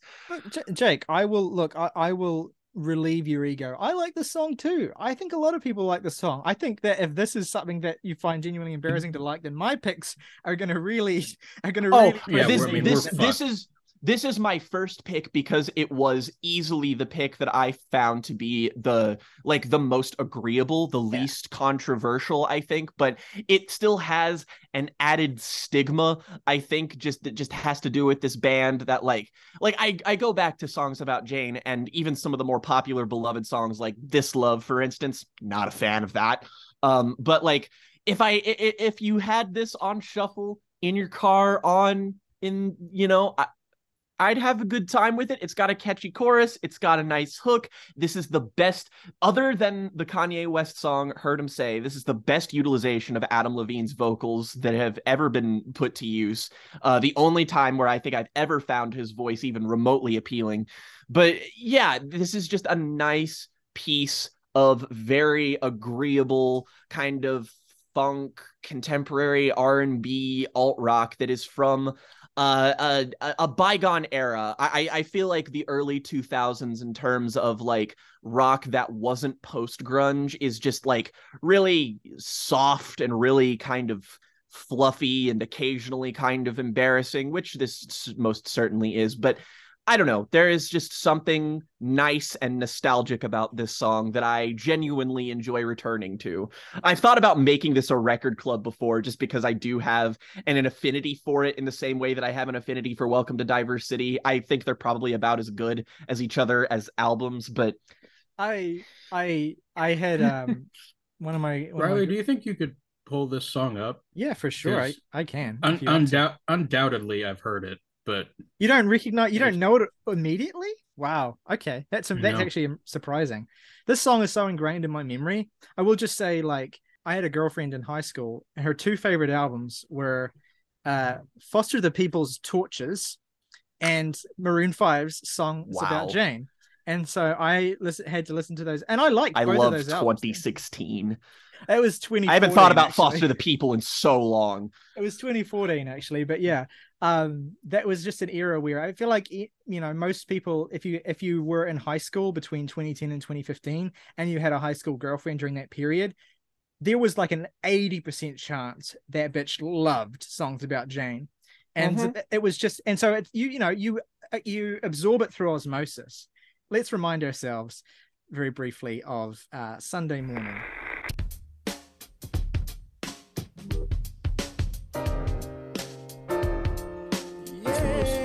Michael Boobly Boo ass shit I ever heard in my life. Yeah. My mom also loves Michael Bublé. That makes sense. Yeah, I mean, I I I like the song a lot. but part of it I think is. Yeah, all right, that's enough of this. I promise you, my next two picks far more embarrassing. All right, well, um, Morgan, why don't you take your turn first turn now and, and tell us a little bit about your first pick? I only picked two, so I'll start with the less embarrassing one. It shouldn't come as much of a surprise to anyone to hear that my picks are from the 2000s uh, post grunge wave.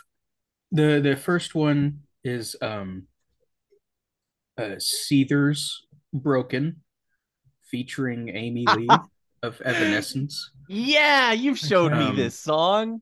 I don't think I know this immediately. I'm going to get it up. Oh, um, I'm so happy. Was it in the Ben Affleck Daredevil movie? I know Bring It might have been in like the credits of that movie, maybe. I mean, it already just Yeah. looking at it, it feels very Daredevil core in that era. Yeah. It's very fallen core. it was in The Punisher though. yeah, that's right.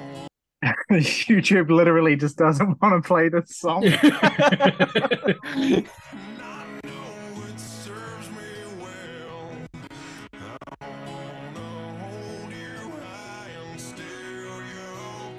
I don't think I know this unless it's a chorus. Oh, yeah, I think I do know the chorus. she just pops up like a little jump scare, like whoop.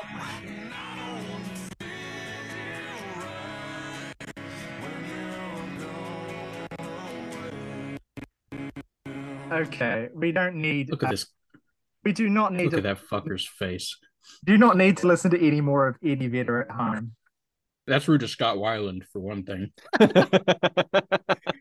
Um, no, fair enough. That's a pretty cringy song. I didn't remember it until the broken part, but I mean, it's just so so 2000s post grunge. Everything about it is so overwrought. And the lyrics are I can't- even get into the lyrics. Like I want to There's this- steal your I- pain away is a hilarious metaphor for trying to make someone feel better. written by an actual eighth grader, I think. Um, and this man sings like he is passing kidney stones.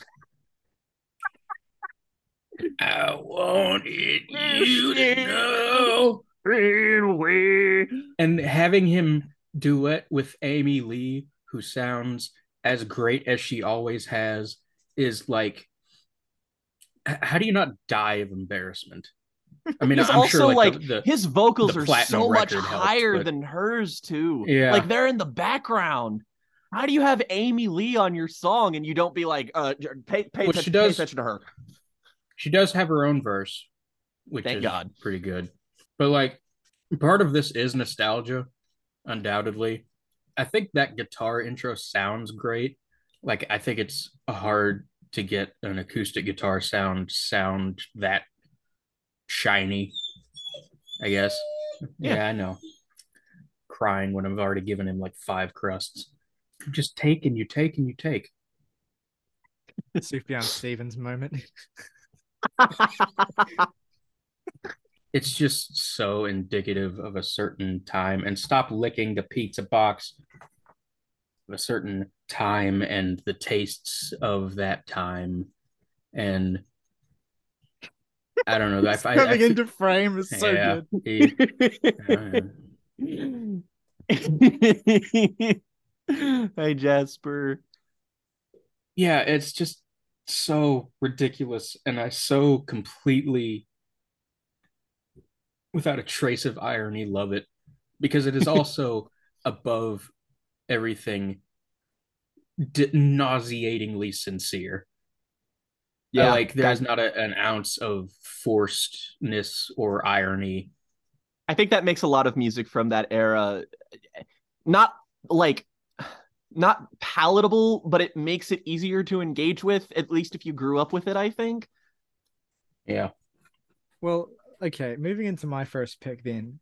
And when I was writing my list, I, I I put this first because it was like instinctively I feel like this is the least shameful. So I think it makes sense to start with this. But now thinking about you two in particular, and and and the just the general dynamic. Of, Not Bono. no, it, no, but I have no sh- I have no no shame or guilt about any of my U2 enjoyment. Um, but Well, you should. I know what you're gonna say. yeah. Um, Well, no, no. It's more that if there's there's certain parts of U2 that if you enjoy, I both understand, and also it's like I don't I don't know about that, Chief. Like you know the song "A Beautiful Day," for instance.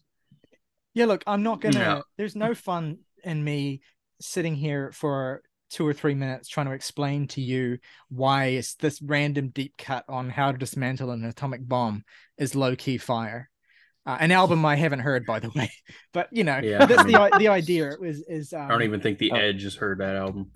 it's not it, it wouldn't make for very good content thing is i Mm-mm. know that you three will almost certainly know all three of my songs that's what makes this Oh, okay. harder for me is the judgment um so yeah i this first pick i put first because i thought it was the least embarrassing but now i think it might be the most embarrassing in this particular context Oh hell yeah. initially it was the least embarrassing because it's, it's kind of closer to the things that i enjoy because it's a 2010s pop song and my other two picks aren't. So i was like you know and, and as- i guess it's more understandable. It's a 2010s pop song. I like a lot of pop music but but thinking about it yeah hmm. Anyway so this so so i want you to think for a second. I want to see if you can get it, get what it is before i even show it to you what is the most what is the cringiest 2010s pop band do you think or pop artist or whatever i'll, I'll give you a hint and say, Uh, i'll give you a hint now and say it's not a solo artist what do you think is the cringiest pop band of the 2010s I mean, it's without doubt Imagine Dragons, but okay okay this is not an imagine Dragons song that's a good counterpoint though Okay. uh specifically post pretty odd panic at the disco. Okay. No, it's not as it's it's mm, no, it's not that.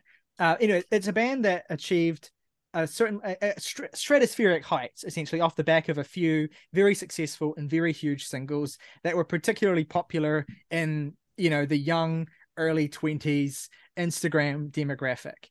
Um, and they're whether you like the songs or not, and I think most people like us don't really, although there are there are some of these songs I think are guilty pleasures for a lot of people.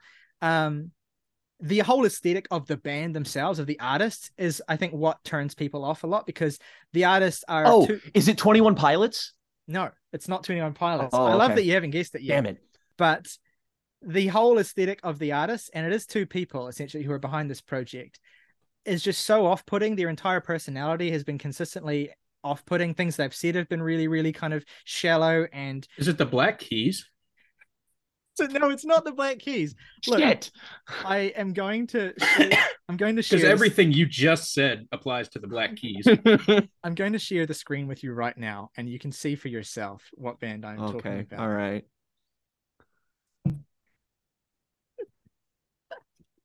Oh, my god. yeah so i don't know how i'm going to edit this Yes. in the end but for anyone at home All who is- right, we have who is listening we have our first truly painful entry. My first pick today is Closer by the Chainsmokers. Uh, This song has been a guilty pleasure of mine ever since it was kind of first big, actually. Um, I've just always really loved the synthesizer tone and synthesizer melody of this song. I've even kind of, even though the lyrics are like so hot topic bad, you know, baby, pull me closer and the Range Rover of you in the back seat of your rover. from that you stole from your roommate back in Dover or whatever. It's just really dumb. Boulder, actually. Anyway, let's have a listen. Don't ask me how I know the lyrics. I didn't say a word. I fucking hate this man's face so much.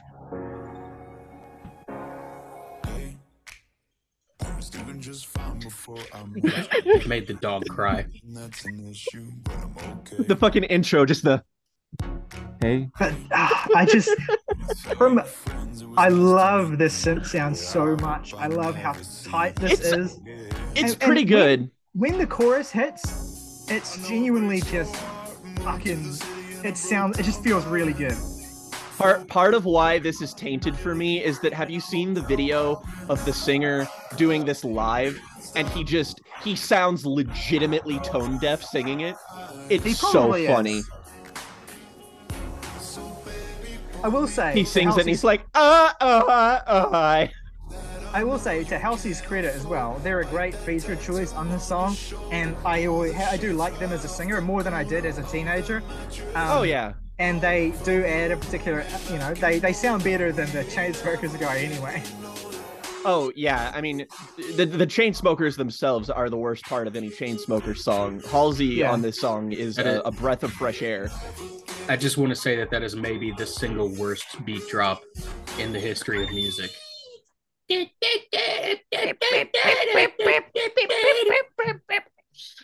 It doesn't sound great coming through a YouTube rip shared through Zoom. It Sure. didn't sound good in high res Well, lossless. I, I was gonna say, like, I actually have like this is so this is when I think of music that like when I had my first job in a Walgreens, I heard this music that is that sounds exactly like this from this particular year was like even though it was like three years in the past at this point this music played con i heard that song specifically every day for like a year. So i like when i associate like 2010s pop music like i, I imagine this i imagine the songs on katy perry's prism i imagine um like every future single that was popular in the early 2010s like all of those are just like in this metastasized cloud in my head that i associate with that time period that's like i hate it but it's also weirdly nostalgic Yeah, well, like I just, I don't know. You guys know me. I'm like an unashamedly like emo person who just like ca has tendencies towards cringe and and some of the things. Your that- enjoyment of M83, as a matter of fact, feels like it has a direct correlation. Absolutely. I mean, if you actually sit down and read the lyrics to any M83 song, you will like your eyes will dislodge from rolling so hard. Yeah, But it's just part of the appeal. I like it- M83, just for the record. No, but and I it's know. I know you do, but like it's it's a sort of thing where like the cringiness of closer, it doesn't bother me. It, it, it or at least it doesn't bother me as much as maybe it should, because I feel like there is a connection there between that and stuff that I grew up loving, and it just feels like it captures and distills down to this kind of like, you know, no frills essence, what the feeling of that really larger than life synth pop music is.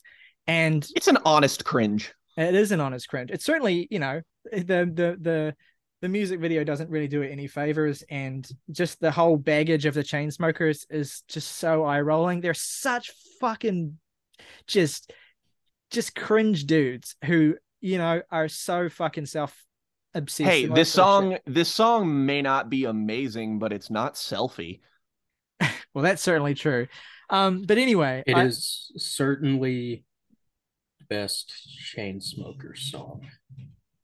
Well, you know, if I'm gonna dig my, if I'm gonna dig my own grave any further, I'll say also kind of like Paris as well. Um, but not as much as It's because it's the same song. That's true. It is the same song. Anyway, enough of that. Jake, what is your second pick today? All right.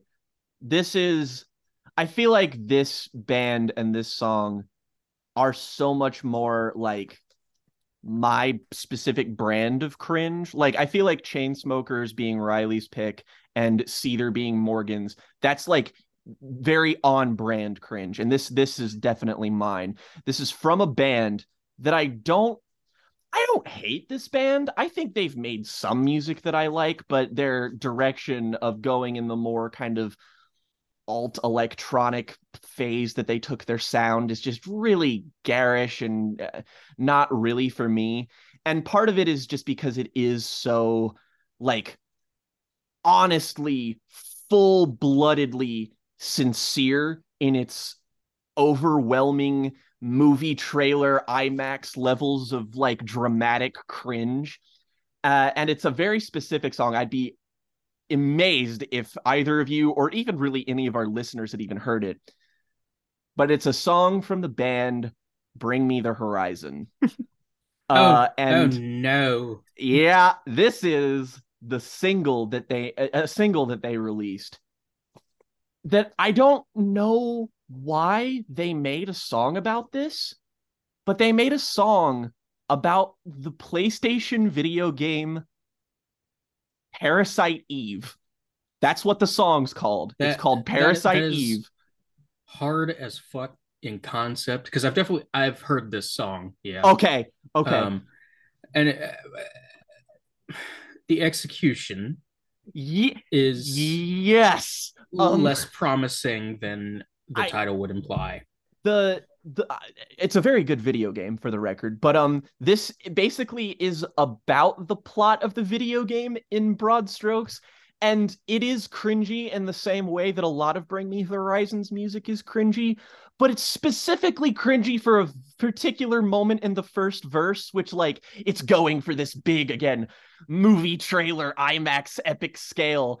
And in the first verse there's just this moment that is so full bloodedly stupid. I laugh every single time I hear it.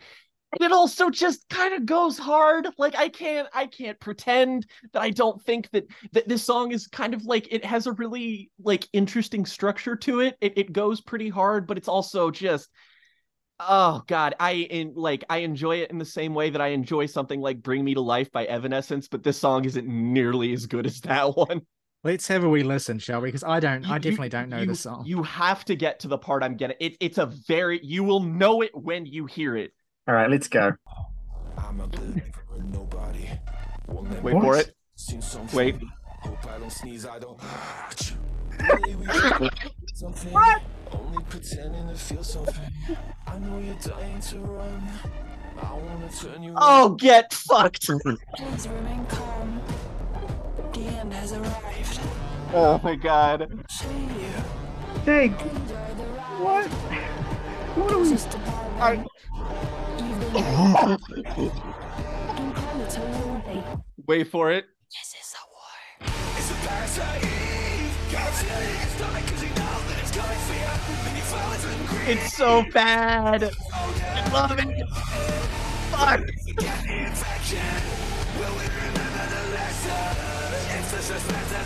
Oh.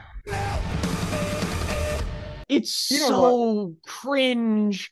You know I what, love Nick? it. I'll, I'll go ahead and say I don't think that your love of that is any more shameful than my enjoyment of the second law and Will of the People era Muse, respectively. Yeah, it's about this. This is absolutely cringe in the same way that late era muse is cringe. Better thing about this is that the the obviously it's from like the the plot of the games has to do with like a parasite and a viral infection. But something that made this even cringier was this came out in 2020 during the pandemic. So all of the all of the lines about like not learning from the sickness or whatever the fuck it's like, come on guys. Um, you know, great pick. Definitely cringe as fuck. So that you that you've understood the assignment. But anyway, Morgan, your second pick first.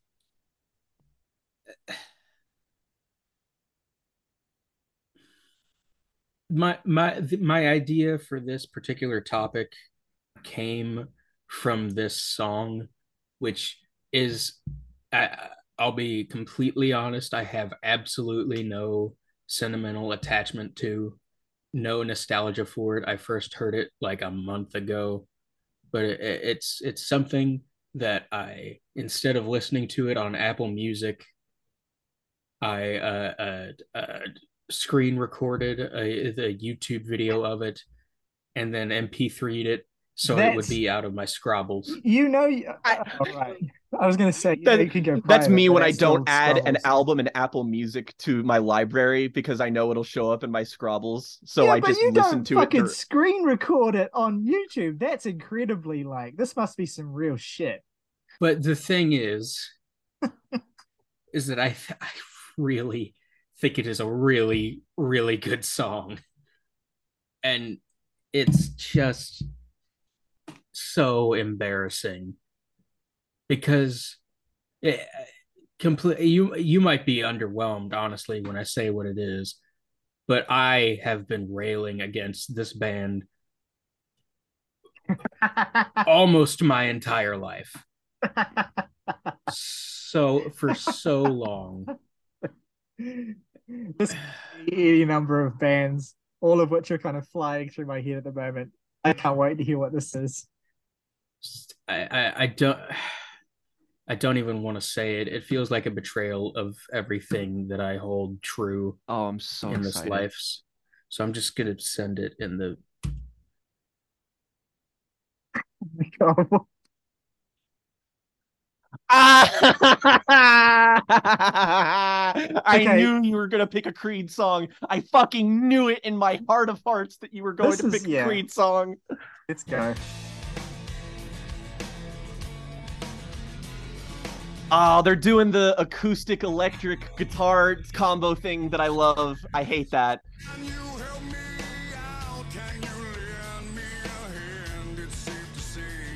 It's funny how like I think multiple Creed songs actually do sound pretty good until the moment Scott Stapp starts singing.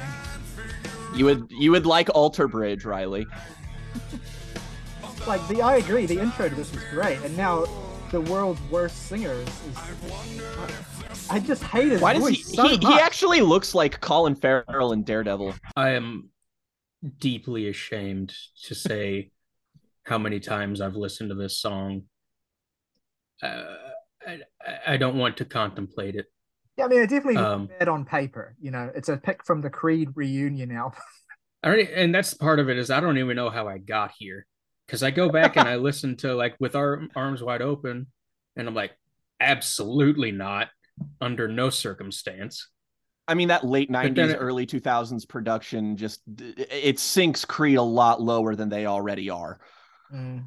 Oh, I will say, you know, just to kind of, I hate Scott Stapp as a vocal presence, but I can't deny that I definitely see the vision with some of those big Creed songs. Like there's ju- there is a, an emotion and a rise in songs like Higher that if they were just in different hands, I think would would be something I could really connect with on that juvenile sort of like, Like, like even Chad Kroeger's hands. I'll even give Yeah. Chad that. yeah. Like, See, it's a- this to me sounds cut like above. a Jars of Clay song. You all familiar with Jars of Clay? Oh yeah, yeah. That like that that reminded me of like Flood, which is a legitimately very good song. I'm surprised I didn't have any like Christian rock radio picks for mine. I- Um, I'll, I'll tap that well again some other time. All right, so so for my second pick, I uh, the, we're getting with my- next two picks, we're definitely getting more into the territory of the sort of picks that Morgan and Jake, to a certain extent, have shouted out, but more so Morgan's lane. So I have no idea. I haven't really been able to get get a measure of whether or not with these with these picks, Mhm. Morgan is pro or anti, um, and Jake for that matter, both of you are pro or anti. Uh, I could see you, I, I I could see you two both feeling similarly to me about these song about this particular next song, you know, which is this really nostalgic connection. Equally, I could see it being like a Creed with arms wide open sort of situation where you just can't stand it for whatever reason. Um, but you're definitely going to know that this the, these next two songs. Okay. they're they're huge songs. They're very big, successful songs. Um, All right. They're just like so out of my wheelhouse for me to enjoy. And a lot of my prep for this was going on like Spotify generated guilty pleasure playlists, and a lot of it was you know really cheesy 2000s rock music, and just like listening through you know dozens of songs, many of which I already knew, and just kind of establishing how I felt about them now. Um, and I got particularly stuck on this song, both of the two songs I have left, but this song in particular, where I was like, fuck, this is better than I remembered it being. Um, and so my second pick is uh Staind's. It's been a while. Yes! Yes! He got one. Oh god. Uh, I figured you'd probably be pro it, but I th- I just I can't. I'm so I don't. I can ba- barely translate how well these particular songs are going to age. in no context am I pro anything in regards to Staind. I just love the fact that this is this is a, a quintessential so bad it's good pick. All right, well let's have a wee listen to it first. Oh, I'm sorry. Just your lighters out. That intro gets in, and I'm just like something within me. Looks this looks like the the room that the the Creed music video was in. Just different lighting. Yeah, it probably is. I mean, this is really a situation like with Creed, where it's like you know, literal human piece of shit here at Yeah. the front of this Yeah. band, and yet, and yet, why do I love this song? He he sounds a lot better here than he does in his solo music. Oh no shit, yeah. It's been a while since this song was recorded. Good one. Oh, it's such a good chorus. I can't remember.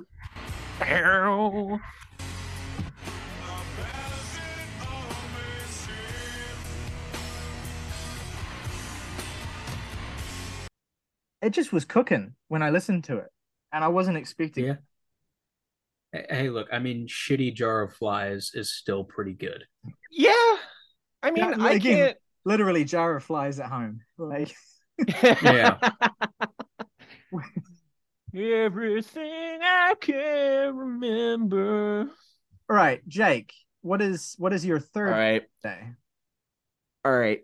Saved the the the best for last. Uh I I want to mention I I was toiling between two different songs for my last pick here, but I went with one over the other because one of my picks was like it was kind of the same thing as the Maroon 5 song where I feel like this was like you know the epitome of like online music nerds think this is uh, bad and terrible and have for a while until it's like kind of gotten a little bit of a reevaluation as but that's the thing is that the reason that I I discarded it was just because it felt like too many people these days would just be like, "Oh no, I enjoy this song in a so bad it's good kind of way." And originally, my pick on here was going to be very much in the same vein as what I think about those the the, the early 2010s pop music that I would hear when I was working at a drugstore. Uh, originally, my pick was going to be TikTok by Kesha. But um So also a, a song I would consider a guilty pleasure. yeah th- the thing is is that that is so dedicated to a sense of in a very intentional brazen tastelessness that it feels wrong to pick like i i couldn't say that just because in good conscience it's like i don't feel like that song fails at anything like it's Huh. it's doing exactly what it's trying to do Fun fact for you: TikTok by Kesha was the very last song I ever downloaded off of LimeWire that oh god that feels so because accurate it, it came correct. out around the time that LimeWire like really started tanking and going to shit and just being unusable. And it was the last song I downloaded off of that. I it- it's fun. I associate it with 2000s. um the I associate it with another album that we reviewed on this show from around the same time. That being the songs from Taio Cruz's Rokstarr. The same, the Well, very same Same era. It was early would 2010, like right at the I- beginning of 2010. I think. heard these songs like in a Starbucks back to back like a dozen times, I'm sure. So I had to go for a pick that was a bit more adventurous, a bit more embarrassing. And I actually referenced it earlier just because I like offhandedly. But um I've mentioned in the past that I I'm not necessarily willing to defend my stance that I enjoy some of this music, but I I I can't help but still enjoy it anyway. And that being this is really just a stand-in for the whole album which i could listen to and enjoy basically all of despite all of its off-puttingness. And this is very much my morgan creed pick where it feels like it goes against everything i stand for and everything that i hate. And it's from an artist who i've trashed on the show before it's from panic at the disco's death of a bachelor the song being easily the cringiest song on that album which is crazy equals genius. A, mm-hmm. a nauseously terrible song. All across this album, all of the songs are just like so. They're so unlikable. But this motherfucker can write hooks. Like I, I, I. This this album's not good, but I've listened to it all the way through like three or four times, and I I can't help but enjoy a little bit of it. And this song in particular just feels like it embodies everything about Panic at the Disco these days that is cringy, that is terrible, that is unlikable on every front. And I I just I like listening to it. This oh, Wanna be Brian Wilson. Brian I love love that That's- vocal hook so much. That's a really funny line, to be fair. It is. Crazy equals genius. Oh, there's that completely just shut up. Way! I can't stand it. Oh, Worst Disney villain song of all time. That that's the whole album is that it sounds like Urie trying to make Disney villain songs and not he's not great at it, but I there's something is- about it, man. why whenever he does that way thing in a song, why does he always like double track it like ten times? I, I think it's because it's pure queen worship and not even like queen Mm. that everyone likes. I'm talking about like hot space queen. I'm talking about like magic queen. Like th- th- there's this is easily some of the most indefensibly written music I think that I've consumed of it just embodying that attitude of being like, "Oh, I'm so different." Ugh. And yet I don't mind it Hey. here. Look, I've been on the record as um, I really enjoy. I've, I haven't listened to Beyond, so I've only listened to the first two Panic at the Disco, Fever and Pretty Odd. and I really like Pretty Odd. I, I think that is a, a genuinely a really good. It's solid. Um, I haven't listened in full to anything beyond that. Um, but I, I I appreciate this as a guilty pleasure pick because I do feel some semblance of guilt over the Panic at the Disco stuff that I do enjoy, like how I was de- mildly defensive of the first song on their new album. Um, and that's a similar sort of energy. And. I- I'm that way for everything on Death of a Bachelor. I don't legitimately think there's a song on that album I I actually dislike. I, as embarrassing as that is to admit, it's not a good album, but I I just I don't know. There's something about the energy to it. It I not the instrumentation isn't good, but like it it just it sounds markedly like this kind of retro gaudy kind of Frank Sinatra pop punk pastiche it just it, it's a it's a sound that panic or at least that brendon wears better than most people would i guess i It's it's no. better than Parasite Eve. that's true that's true Okay, well, Morgan, you only had two picks, right? So I Yeah. will go into my last pick now. Um, this is simultaneously the song that I'm most embarrassed to like, but also probably the one of the three that I like the most. And again, it's from that same sort of whole aesthetic of, of Staind and whatever, at least to me, anyway, it all melds together. Um, someone who's more into that, you know, late 90s, early 2000s music might have a little bit more nuance in how they distinguish these bands. But to me, this is all the same sort of thing.